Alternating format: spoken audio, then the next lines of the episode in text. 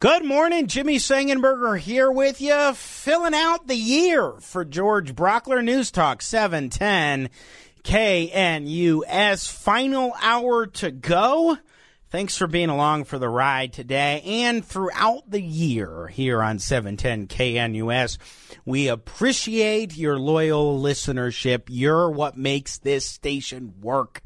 Appreciate it so much. And I hope you'll tune in as well tomorrow for the Jimmy Sengenberger Show from 6 until 9. We will get to my program and what we have in store tomorrow here in just a bit. But I want to get to some texts. We've had a bunch of texts that have been coming in throughout the program, particularly regarding the Lauren Boebert story. Now, what's curious to me is about this how passionate people are about one way or the other, whether you are really excited and enthused about Boebert making the switch from the 3rd Congressional District, where she will still represent to fill out her term, to run for the 4th Congressional District. Because it is far more politically advantageous for her to make that switch. And not only that, it helps to ensure that Republicans will maintain the third CD. Now, this is really interesting when you see the feedback and the the opinions on either side and and you have to keep something in mind. Well, you may hear a lot of folks say I don't like this idea. I don't want her. She's coming into a district she shouldn't represent. She's a carpetbagger. She's this and that. Whatever argument you want to throw against Boebert for those who are opposed to her moving in here. Remember this. In a race that has, I don't know, like five or six different people now, maybe more, you only need a plurality. You only need more than everybody else. You do not need 51%. So if Boebert has 20% support and the field remains the way that it is, it's very likely that she'll just secure the nomination and then pretty easily cruise on into a general election victory. Not guaranteed, but almost guaranteed in the sense that this is the most solidly Republican district in the state.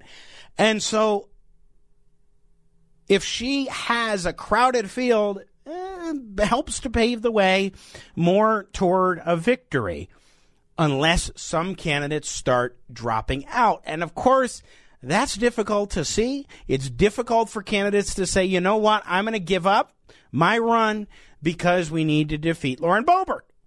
Is that really going to be the driving force for anybody to get out? Oh, I want somebody else to beat Boebert? Hard to see that. Our telephone number, of course, 303 696 1971. Bredman Littleton the Boebert issue illustrates the problem with government. It's a clown show at all levels, administered by bureaucrats to steal our treasure and blood, not what the founders intended. Another text Wouldn't it be nice if Republicans spent more time attacking Democrats than other Republicans? That came at a time where we were coming from the break uh, into a break. After I talked about this I mean, this absolutely asinine email. I mean, that, that's what it is. It is a dumb email from Rhino Watch Colorado, which is the arbiter of who is or is not a true Republican. You might end up on their Rhino Wall of Shame. I wonder if Lauren Boebert could end up there because supposedly she's empowering the enemy aka the Unit Party Rhinos. They put out an email this morning. Boebert surrenders CD3 to the enemy is the headline of the email, the subject. And the text says Representative Lauren Boebert disappoints with the announcement that she will abandon her CD3 constituents and seek the GOP nomination in CD4. It's a self serving bid to hold on to political power.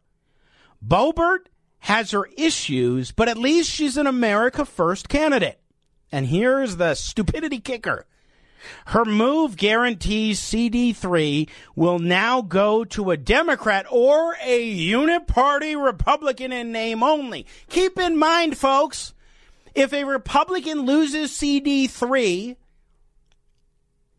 whether that is Lauren Boebert or it's Jeff Hurd or whomever, if the Democrat wins, not the Republican, the Democrat wins, that's one fewer seat to keep Mike Johnson as Speaker and Jim Jordan as Judiciary Committee Chairman. It is ludicrous. It is stupid to be saying that Lauren Boebert is helping the enemy because now you might have a Republican that you're not a big fan of in that position. It makes no sense. Maybe somebody disagrees with me and agrees with Rhino Watch Colorado. 303 696 1971 is our telephone number. Good point here now that I think about it. Lori and Greeley, thank you for the text because this puts into perspective you don't just need 21%. That's when you actually get to the primary. In the assembly, it's a little different. Candidates need 30% at assembly. With the large number of candidates, I think they should be thinking about the petition route too. That's a good point. Will Lauren Boebert be able to secure what she needs at the CD4 assembly? That is a big question here. And a good point to put that into perspective, you got to get on the ballot first. You got to get 30% at the assembly. And then if you go the assembly route, that works out great. Then you can go into uh, the ballot, and then you just need a plurality of the votes. 303 696 1971. Let's go to Jack in Evergreen. Good morning, Jack. You're on with Jimmy in for George. Yeah, I'm not out of Colorado yet. But anyway, I agree with what she's doing 100%. I understand why some people's feathers are ruffled by it. Sure. But they're not looking at it strategically. And uh, Deborah Flora, I just adore. I think she's wonderful. But here's the here's the key point. It's most important thing. Boebert has proven herself to be an in-your-face fighter. We don't need any more move along, get along, Dick Wadhams type Republicans. Those people have destroyed us. They should be tarred and feathered. The fact that Lauren Boebert has shown herself to be a fighter. Now, when you get in this position, it's not a local position. It's a position that has national implications. There's never been a time when we need the House of Representatives to have more backbone than we need right now. We're guaranteed that with Boebert. We don't know with the rest of them. Now, they keep talking about mm-hmm. they want somebody that's a citizen of the Eastern Plains. Well, how about Mark Hillman? I mean, he was uh, uh, he was in government office, and he's as conservative as they get, and he's third generation farmer from Burlington, Colorado. I mean, I mean, there's all kinds of answers to all these questions. But it, it, the seat that she's vacating on the Western Slope will be filled by a, a Republican more than likely. And we're guaranteed we're not going to have a, if she gets in in the fourth, we're guaranteed we're not going to have a wishy washy uh, rhino Republican. So, we're have a fighter. Do you worry at all? Because this is one of the claims for uh, those who oppose Boebert, generally speaking, whether it's in CD3 or, gen- or CD4 they say she is a lightning rod herself. It's not that she's a fighter, it's that she sucks up all this attention that's about her and her personal behavior and so on and so forth. Does that, do you dismiss that? Is that something you find to be a non sequitur? My primary point, I know I'm repeating myself, but we don't need any more lay down Republicans. We need fighters, period. Right. But is there a difference between being a fighter and being somebody who gets attention because of your own antics? Because that's what op- opponents of Boebert would say. I don't. Uh, that's a non sequitur to answer your question directly. Yes. Okay. The, Jack. The fighting is what's important. All right. Well, we shall see what happens. A little bit of support there for Boebert's okay. move. Thank you for the call and happy new year. Let's go next to Jenny in it looks like Everett, Washington. Is that right? Or have you oh. moved to Colorado and your your city said something else? There you go. I had a feeling. Where are you from, Jenny? I'm a defector. I'm Highland Ranch. All right. Wonderful. So you are in CD4. what do you make of it? So I am. I thought I kind of giggled when Lauren Boebert made the announcement because I'm a huge Deborah Flora fan. She's the one. She's the one to represent us, and I think Boebert will take votes away from Ted Harvey, and I am so happy about that. Um, talk about wanting power. He's the guy that just wants power. Deborah Flora wants to represent us. So let me ask you this question though, because until now, Deborah Flora was the only woman in the primary. That means she had that sort of appeal of being a mother and being somebody very attuned to education for that reason, so on and so forth. She had that lane. That lane is gone. Does this not take away votes from those who might have been looking at her as like she can win as a suburban mom. Not Republicans don't look and say not. we want a woman. Republicans look and might say she can be an appealing person in this, like a Deborah Flora, in this race for that reason as a suburban Yeah, mom. No one. Go ahead. Yeah, no one holds a candle for me for to Deborah Flora, um, and I don't think it matters to me as a voter if you're a man or a woman or if another woman's in the game, um, because Deborah Flora uh, represents me as a conservative and as someone who will fight for education, which we really, really need now. Hey, Jenny, I appreciate the call and the passion. Thank you. Happy Yes, New sir. Year. Yep. Happy New Year. 303 696 1971. Text coming in. Go, Lauren. Get another good Republican to run for District 3. On the other hand, you have Joe and Golden just now texting in saying Lauren is a loudmouth, boisterous moron and embarrassment to Colorado. People have passion one way or the other.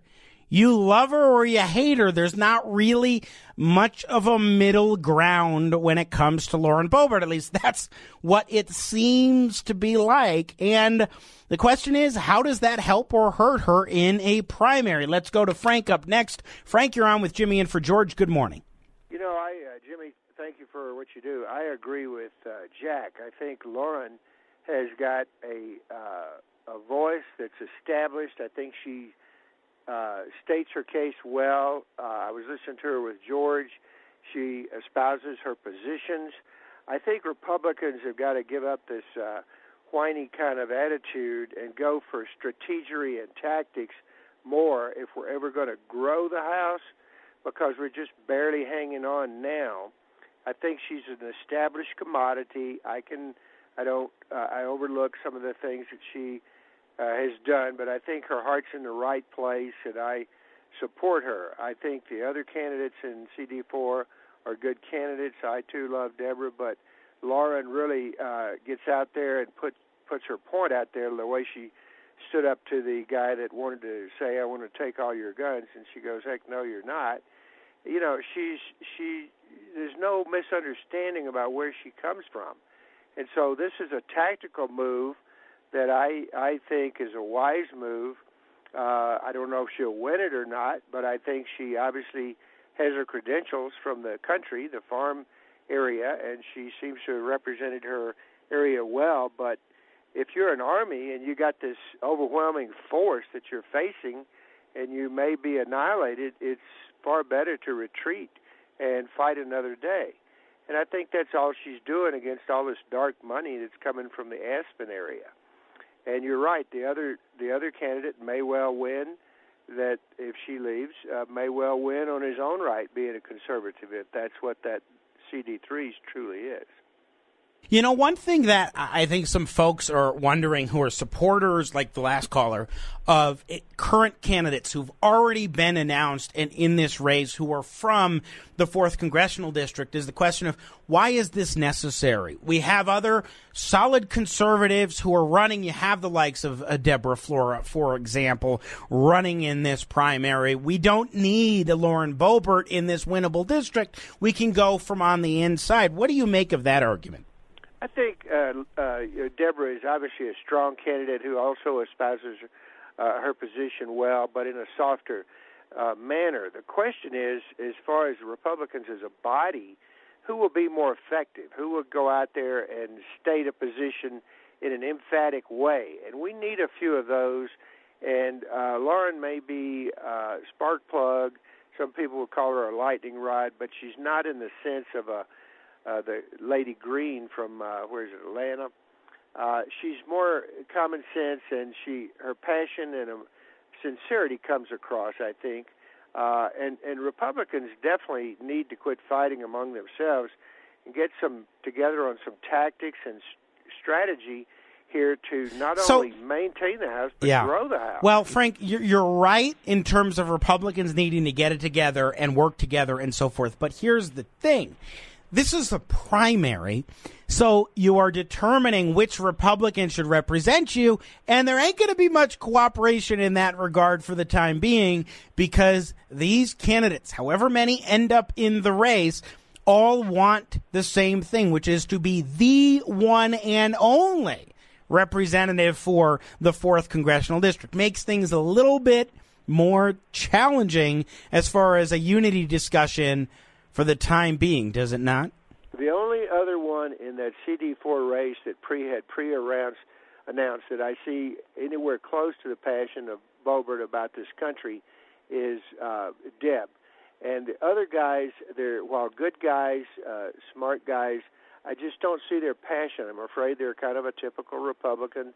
Go along to get along, uh, speak your piece, but not be willing to get out there and fight and put yourself out there. And by golly, we need that. It'll be fascinating. Hey, Frank, thanks for the call and Happy New Year. Our telephone number 303 696 1971. Three mayors walk into a Zoom press conference. Sounds like the start of a joke, but when you hear this part, it uh, it isn't so much of a joke. Three sanctuary city mayors walk into a Zoom press conference about illegal immigration. Uh, that literally happened yesterday as Denver's mayor, as well as the mayors of Chicago and New York City, got together for a press conference on that exact topic. We're going to talk about that on the other side and hear a little bit of sound of what they were saying. But first, as we go to a break, Tomorrow on the Jimmy Sengenberger Show, I have a very special opening for the program when I will be joined in studio by Biff Gore, the ambassador of soul. He was on season six of The Voice. He's tremendous. You might have seen him at uh, political events, might have heard him on my programs before. An absolute blast. Of course, I play harmonica. So he came in the other day. We recorded the beginning of the show, and it was a blast for conversation and musical jams. And I want to give you a taste of what's coming up beginning at 6 a.m. tomorrow on the Jimmy Sengenberger Show. Let's go to a break with a little tune here. This is signed, sealed, and delivered. Biff Gore joining me on the Jimmy Sengenberger Show tomorrow morning. Take a listen, and we'll be back. Jimmy and for George News Talk 710 KNUS.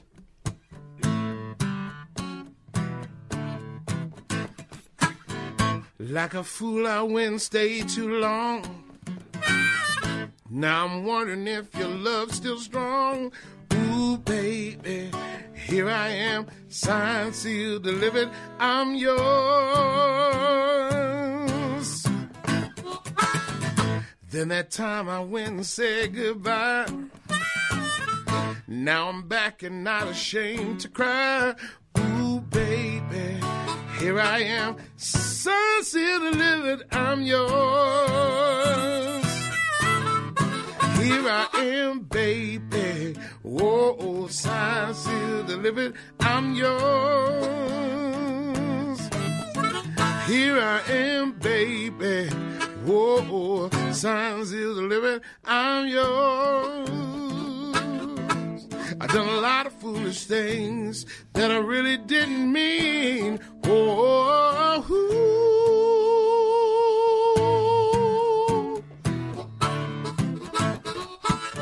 Seen a lot of things in this old world.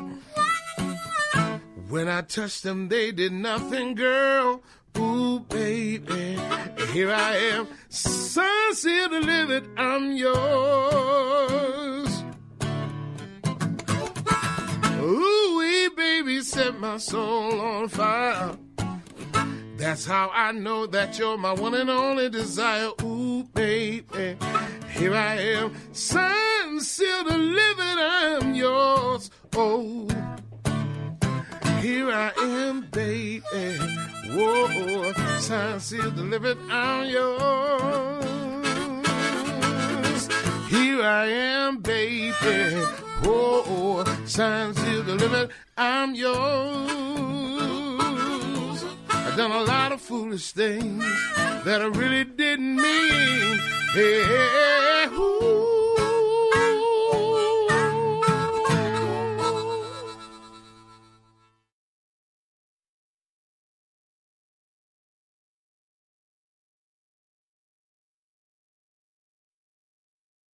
28 minutes before 10 o'clock, Jimmy Sengenberger here with you.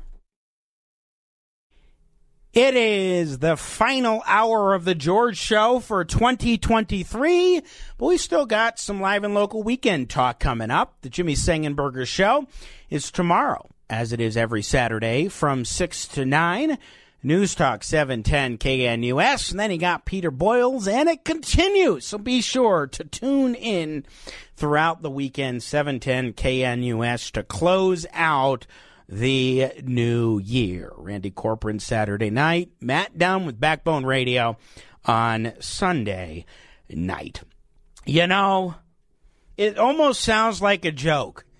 Three sanctuary city mayors walk into a Zoom press conference on illegal immigration. it sounds like the beginnings of a joke, doesn't it? Because we're talking about sanctuary cities, and you had the yesterday three mayors. The mayor of Denver, of course, Mike Johnston, the mayor of New York City, Eric Adams, and the mayor of Chicago, Brandon Johnson. Adams, Johnson, and Johnston all getting together. And they were crying foul, this immigration issue has to be handled.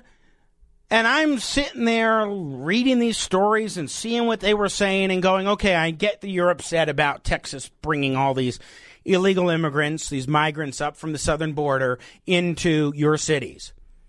I'm not happy about that at all.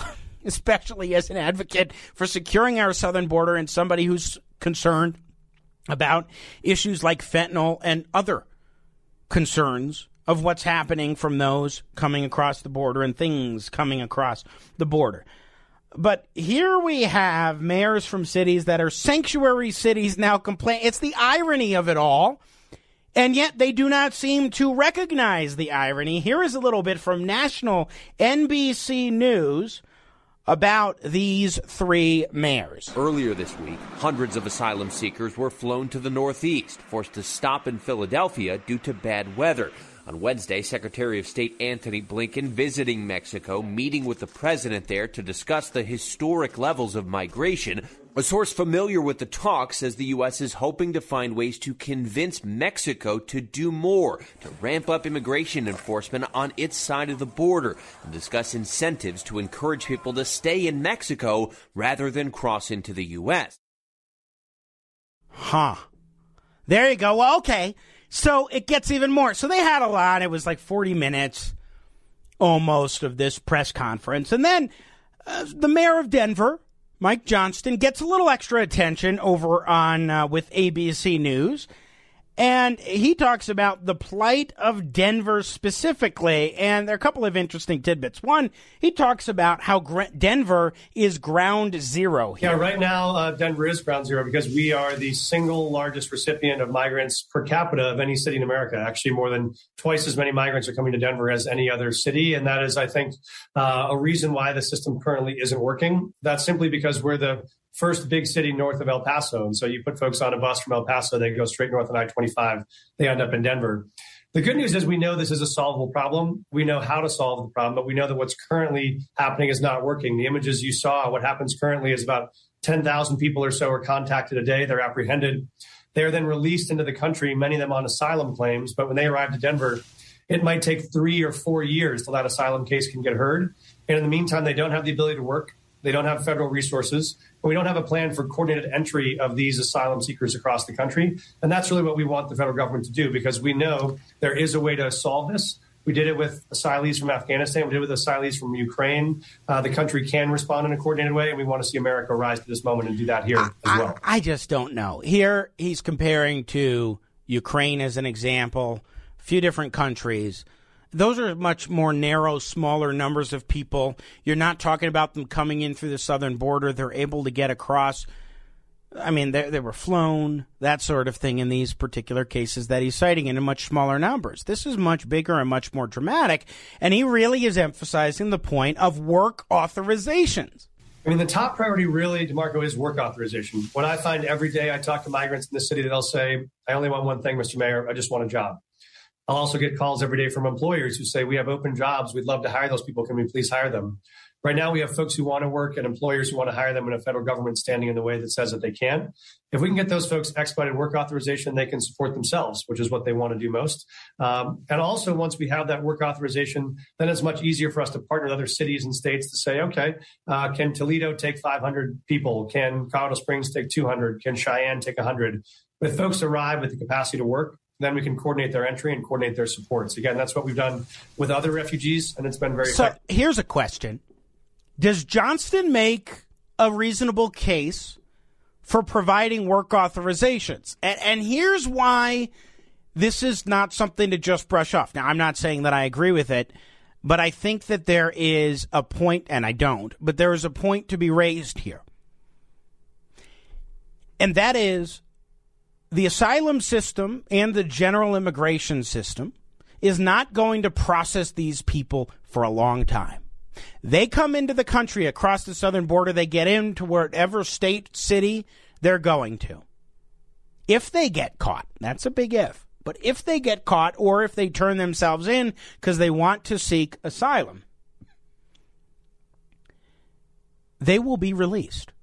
Johnston said this. They will be released back out into society pending a hearing, pending a process, and that could take months, even years. Meanwhile, they're here. What are they supposed to do? They can't legally work. They can't legally drive. They can't legally do so many of these different things. And yet they're here. They they can't make money then legally to live their lives. So they're living out on the streets. They're doing the um, the route of taking hotel rooms or what have you. So you have all these people who are depending upon we, the taxpayers, for support. And they can't work for themselves. He's making a point, and I do think that it is a compelling argument. We need them to be able to take care of themselves. That's why we need work authorization. But then, of course, you have to say, well, we have all of these illegal immigrants who have been here for years, who don't have work authorizations, who have been denied the legal opportunity to work. And now you're saying let's give work authorizations to this influx of people who just came across the border? At this point, you get into a discussion of, oh, well, let's essentially do amnesty. Perhaps, because you have people who've been here for a long time. What are you going to do about it? Is this a compelling argument sufficient to say, yeah, we actually do need to put in work authorization? Or is that going to worsen the crisis by passing along even more rumors of job opportunities? Only this time it's more correct than false because they're being sold a bill of goods. I've talked with 6th Congressional District uh, candidate John Fabricatore, of course, former uh, ICE office director. And he has said, look, you have all of these people who are coming here saying, I'm expecting a job, I'm expecting health care, and I'm expecting housing. That's without it necessarily being true. Now, will it get even worse if you actually make it true? You are starting to provide them with housing, with shelter. You start to provide them with a legal way to get jobs. This is only going to get worse. You need to lock down the southern border if you're going to entertain anything of this sort. Alexa test- texting in, our laws and processes are so broken. From an HR perspective, we have had to do e verify for decades. Now they just want to throw that away? Yeah, I think so. And a big reason, though, and this is the compelling point from Johnston's perspective, is look, we can't do this without federal support. We don't have the resources. We need more of them. And therefore, it would be easier if we didn't have to provide for all of these migrants as much as we are. We want to avoid having to make those hard trade offs, and we want the federal government to take action. If they don't, we'll be looking at a $160 million impact. That's 10% of our entire budget. So if you imagine cutting all of your city agencies by 10%, that would be historic cuts larger than we've seen even in the recession times of the 2009 and 2010 cycle. That's a lot of money that they are anticipating on. It's money saver for taxpayers. Is it worth it to provide work authorization? 303 696 1971. Let's round out the segment with a couple of calls. First, let's go to Jim. Good morning, Jim. You're on with Jimmy in for George. Good, good morning, Jimmy.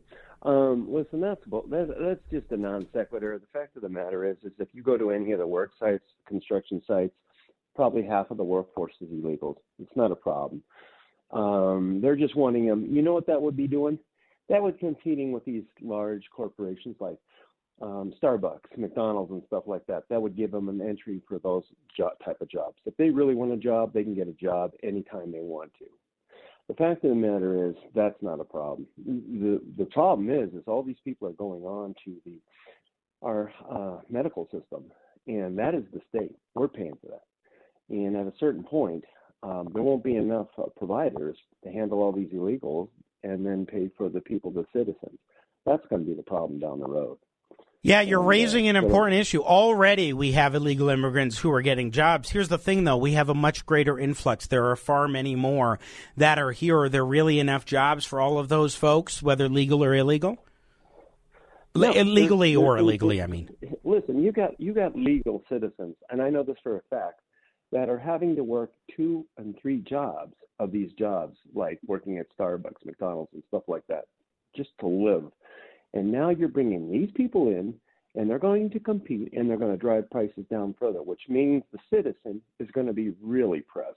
We all know that when these people come in and we get an influx of them, the wages go down. The time they go up, if you recall, is when Trump put a stop to it. All of a sudden, all these low earning people, their wages went up. Do you not see a correlation? Yeah, one of the things, Jim, that I think uh, we are seeing a lot more discussion of, though, is about the raising minimum wage and the challenges for employers in that regard. Okay. But that's because Americans want more pay for their jobs. I don't know that you're seeing depressed wages. You're seeing increased um, in that not necessarily to keep up for with inflation, but you are seeing that there with these cities that have growing minimum wages, you are seeing people taking those jobs. I don't know how much you necessarily have seen the depression in uh, wages due to illegal immigrants taking jobs, especially when we're talking about a lot of jobs that they're not being hired for. You're not seeing illegals being hired for jobs at uh, Starbucks or Dunkin' Donuts. That's correct. I just said that. That's yeah. correct. They're not being hired. If we get worth our authorization, authorizations, they're going okay. to go for those jobs. Yeah, and then they're going to take. They're going to instead of those wages, those wages going up to what market value is, they'll stay at minimum wage. Possibly, possibly, but is that is that necessarily a bad thing for employers to have more uh, opportunity to to lower their costs, though? And uh, fact of the matter is, I think Starbucks needs to pay what the market allows. Mar- Walmart needs to pay what the market. Well, allows, I, I think Starbucks Starbucks pays a good bit for their starting wage, so I think that Starbucks maybe should be set aside in the discussion in that regard, Jim. But uh, you know, I mean, the market's going to work as it's going to work. Um, are you mad about the market? Eh, are you are you are you looking at it and saying, "Oh, these companies are just being corrupt, they're being boneheaded, and they're not doing right by Americans, and therefore we should actually have disdain for them if the opportunity presents itself for cheaper labor." Okay, well let's let's let's go to it. Okay, the reason why most things are being produced in China is because they pay the, their the employees minimum a very minimal mm-hmm. amount of money, yeah. and they can. Do you want that here?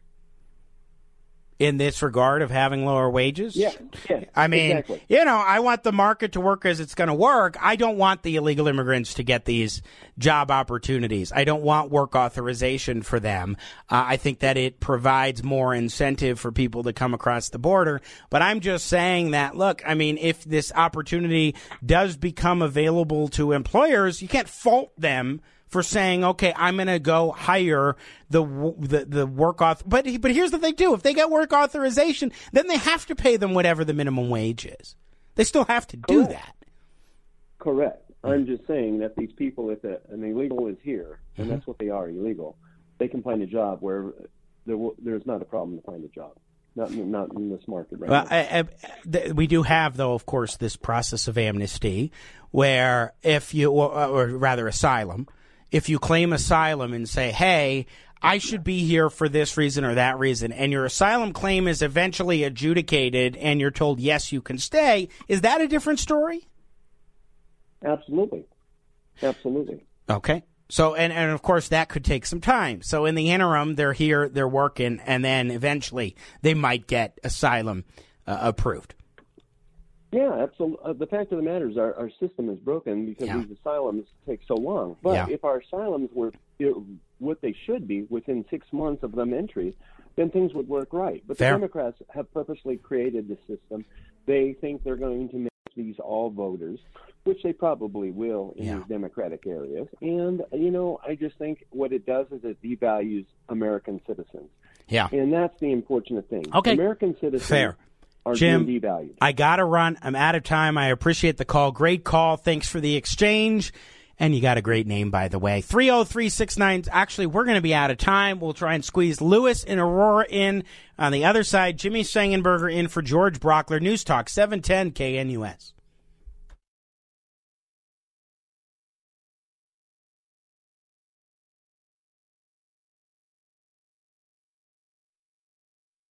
Well, it was a massive word salad. I still don't understand what she was trying to say with that. Why she would have gone down that road, I don't know. Look, we're Republicans. The Republican Party was founded to oppose slavery and its expansion.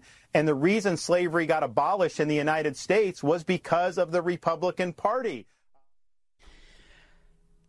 That is quite a story. Nikki Haley stepping in it. I, I does it's disappointing. I like Haley a lot. I think she'd be a great nominee for the Republican Party. I think the same of Ron DeSantis. And yet she stepped in this story with the Civil War answer. Just not a good move. Good to be with you, Jimmy Sengenberger in for George Brauchler. Really quick, I got like 45 seconds. I want to squeeze in Lewis in Aurora, who has been patiently waiting. Good morning, Lewis. Happy New Year. Hey, blessed New Year, brother. Listen, I got a lot to say about illegals, but I'm going to save that for another time. But I want to talk about the copperbagger. Lauren, I like her, but she should not be going to the uh, District 4. She should copper back down here and run against Jason Crow. I want Deborah Flora. Flora should have been our next senator. She would have beaten uh, Michael Bennet, and she should have been our next senator. Let her be the next congressperson from District 4. Lauren, I mean, she ran away from District 3.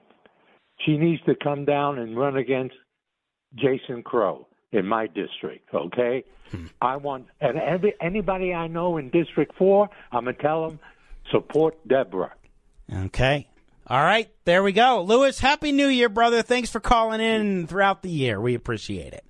All right, brother. God All bless. right, that is it for me today. Happy New Year to you. Tomorrow morning, be sure to tune in 6 to 9 for the Jimmy Sengenberger Show. Special in studio guest, Biff Gore, for a tremendous jam session and conversation. He was on season 6 of The Voice, got very far in that.